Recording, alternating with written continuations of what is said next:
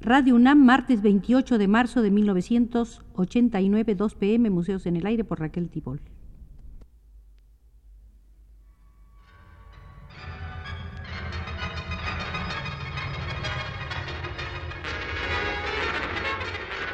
Radio UNAM presenta Museos en el Aire. Un programa a cargo de Raquel Tibol, quien queda con ustedes.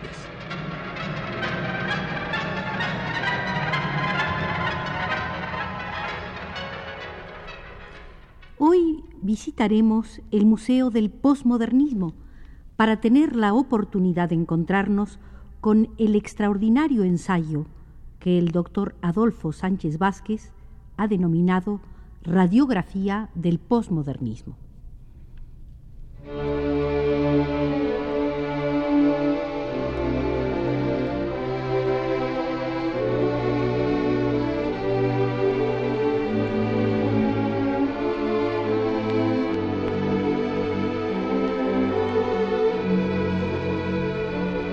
Dice Adolfo Sánchez Vázquez: desde mediados de la década pasada, un concepto ambiguo y resbaladizo martillea nuestros oídos, el de posmodernismo. Con él se alude a una nueva sensibilidad, nuevas ideas o nuevo estado de ánimo que corresponderían a una nueva realidad social, la de la posmodernidad, que vendría a suceder a una realidad agotada, la de la modernidad. Aunque solo fuera por este lazo temporal, modernidad y posmodernidad se presentan en cierta relación que no se agota en ese lazo. ¿Cuál es la naturaleza de esa relación de ambos términos? ¿De exclusión o inclusión? ¿De continuidad o ruptura? ¿De afirmación, negación o superación? El prefijo pos no basta para fijar esa relación, ya que sólo hace referencia a una sucesión temporal en la que una realidad viene después de otra. Pero sí nos sugiere que la segunda realidad, posmoderna, no puede prescindir de la primera. La modernidad, sea para continuarla, negarla, radicalizarla o despedirse de ella. El pos de la posmodernidad, a la vez que alude a una nueva realidad, indica la inclusión en ella en la forma que habrá que ver de la modernidad. Así pues, no podemos dejar de partir en nuestras reflexiones de cierta idea de la modernidad, ya que sólo desde ella podremos determinar si estamos histórica, social e ideológicamente ante una realidad posmoderna y hasta qué punto se justifica la visión posmodernista de una y otra.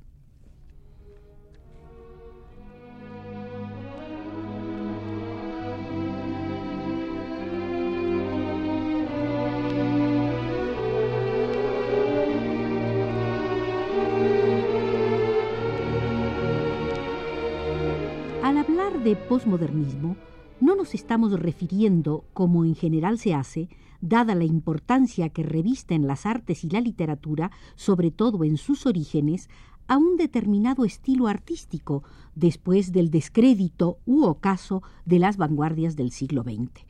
Nos referimos más bien a un conjunto de proposiciones, valores o actitudes que, independientemente del grado de su validez teórica, no puede negarse que existen y funcionan ideológicamente como parte de la cultura, la sensibilidad o la situación espiritual de nuestro tiempo. Aunque no existiera la realidad posmoderna, o aunque ésta de existir apareciera distorsionada en la visión posmodernista, el posmodernismo, con todas sus vaguedades y variantes, es un hecho. Y los hechos, como decía Lenin, son muy testarudos. Por ello, tenemos que afrontarlo abriéndonos paso en la enmarañada selva conceptual de sus paladines y detractores. y puesto que la relación con la modernidad es insoslayable, necesitamos partir de ella para examinar las pretensiones posmodernistas que arrancan de una crítica radical.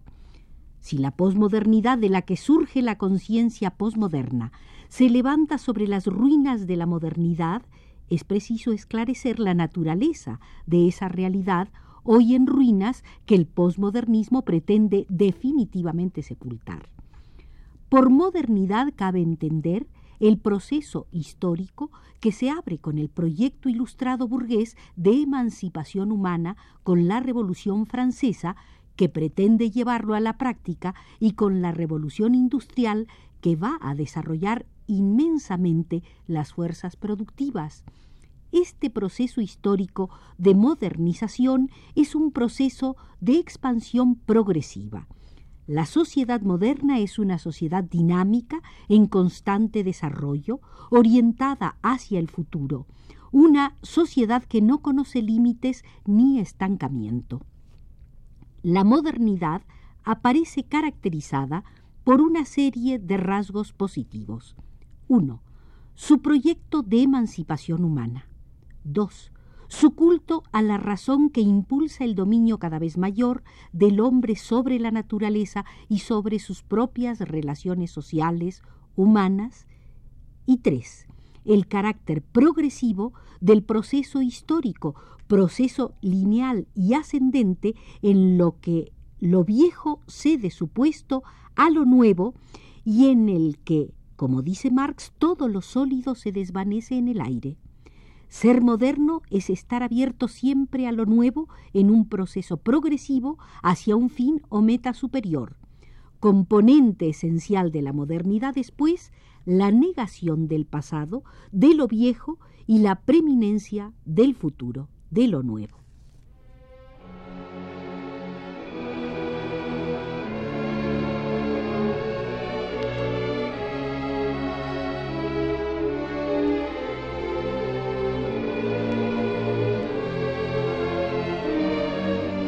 Nos dice Adolfo Sánchez Vázquez en su Radiografía del Posmodernismo: esta visión afirmativa de la modernidad es la que sostienen los ideólogos de la Ilustración, para los cuales, como escribe Kant, la modernidad es la llegada del hombre a su mayoría de edad, y lo que permite, guía y encarna esa llegada es la razón. Ahora bien, si dejamos a un lado la voz de alarma que en plena Ilustración da Rousseau al denunciar frente a su optimismo racionalista las consecuencias negativas que tiene para el hombre ese progreso racional en la cultura y la civilización, es Marx quien más vigorosamente pone en relación los aspectos positivos y negativos de la modernidad. Al subrayar su ambivalencia, Marx no regatea los méritos históricos de la clase social que la encarna e impulsa, la burguesía, pero a la vez subraya el terrible costo humano que ese progreso de la razón, que se materializa en el inmenso desarrollo de las fuerzas productivas, ha tenido para el proletariado. La elevación hasta alturas jamás conocidas, gracias al desarrollo de la ciencia y la técnica, del dominio del hombre sobre la naturaleza se ha traducido en un dominio mayor bajo la forma de la enajenación del hombre sobre el hombre. La modernidad abre enormes posibilidades de desarrollo a la vez que las limita desde un punto de vista humano, social, pero lo negativo y lo positivo se vinculan intrínseca, dialécticamente. La modernidad, que por su forma burguesa tiene tan terrible costo humano, crea en su seno las condiciones que harán posible, al destruirse y superarse esa forma burguesa, el paso a una sociedad superior verdaderamente emancipada, libre y humana. Estamos de acuerdo con considerar a Marx como un modernista, pero un modernista que aspira a llevar hasta sus últimas consecuencias los objetivos emancipatorios de la modernidad, lo cual le lleva a su vez a poner al descubierto sus aspectos negativos, la explotación y opresión de los hombres, determinados justamente por sus limitaciones de clase. La visión marxiana de la modernidad es inseparable de la crítica a fondo de su forma burguesa. Esta crítica es indispensable asimismo para fundar racionalmente el proyecto de emancipación comunista que supere el carácter limitado de clase que había postulado la Ilustración burguesa. Hay que reconocer, sin embargo, que en su visión y crítica de la modernidad, Marx no se desprende totalmente del lastre racionalista universal, progresista, teleológico y eurocéntrico del pensamiento burgués ilustrado.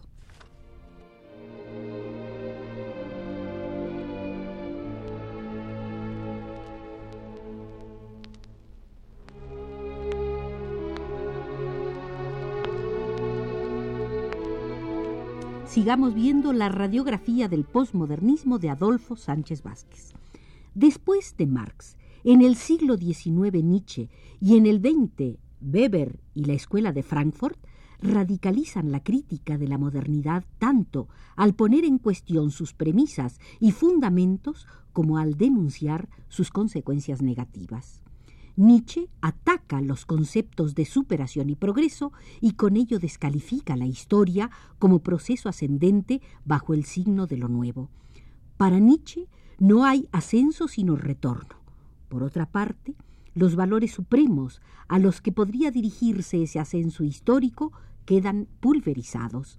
Y sin embargo, aunque Nietzsche dinamita el suelo de la razón y el progreso, y con ello se viene abajo el proyecto ilustrado de emancipación, no niega este en términos absolutos, ya que confía en un hombre nuevo que sabrá crear nuevos valores.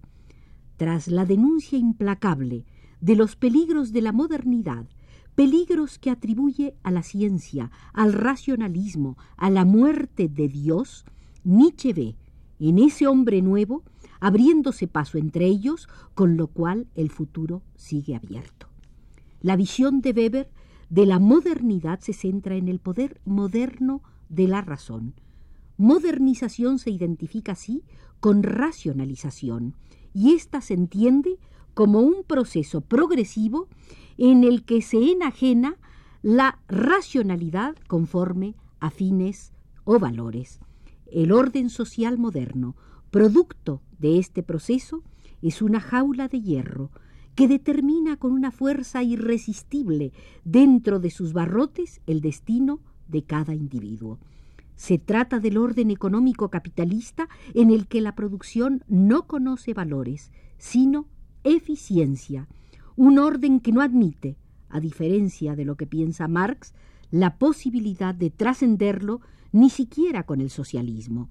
La modernización como racionalización progresiva conduce así a un aprisionamiento inevitable e insuperable en la jaula de hierro de la sociedad moderna. Para Adorno y Horkheimer, en su Dialéctica de la Ilustración, la modernidad se caracteriza por el despliegue de la razón objetivante, sistematizante o instrumental que se traduce en un limitado progreso técnico y económico.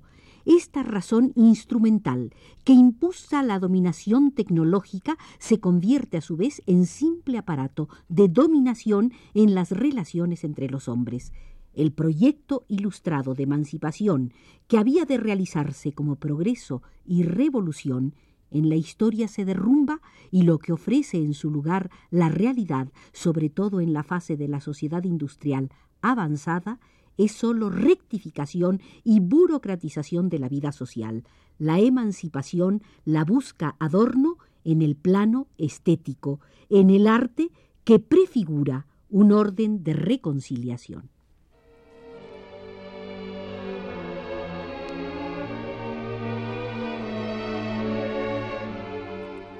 Hemos visto en el Museo de la Posmodernidad la radiografía del posmodernismo de Adolfo Sánchez Vázquez en su primera parte. Los invito a que hagamos la segunda el próximo martes. Nos condujo desde los controles Arturo Garro.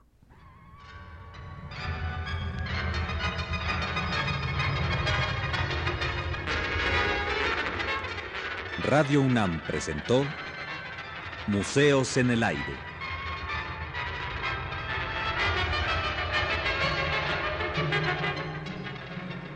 Un programa de Raquel Tibol.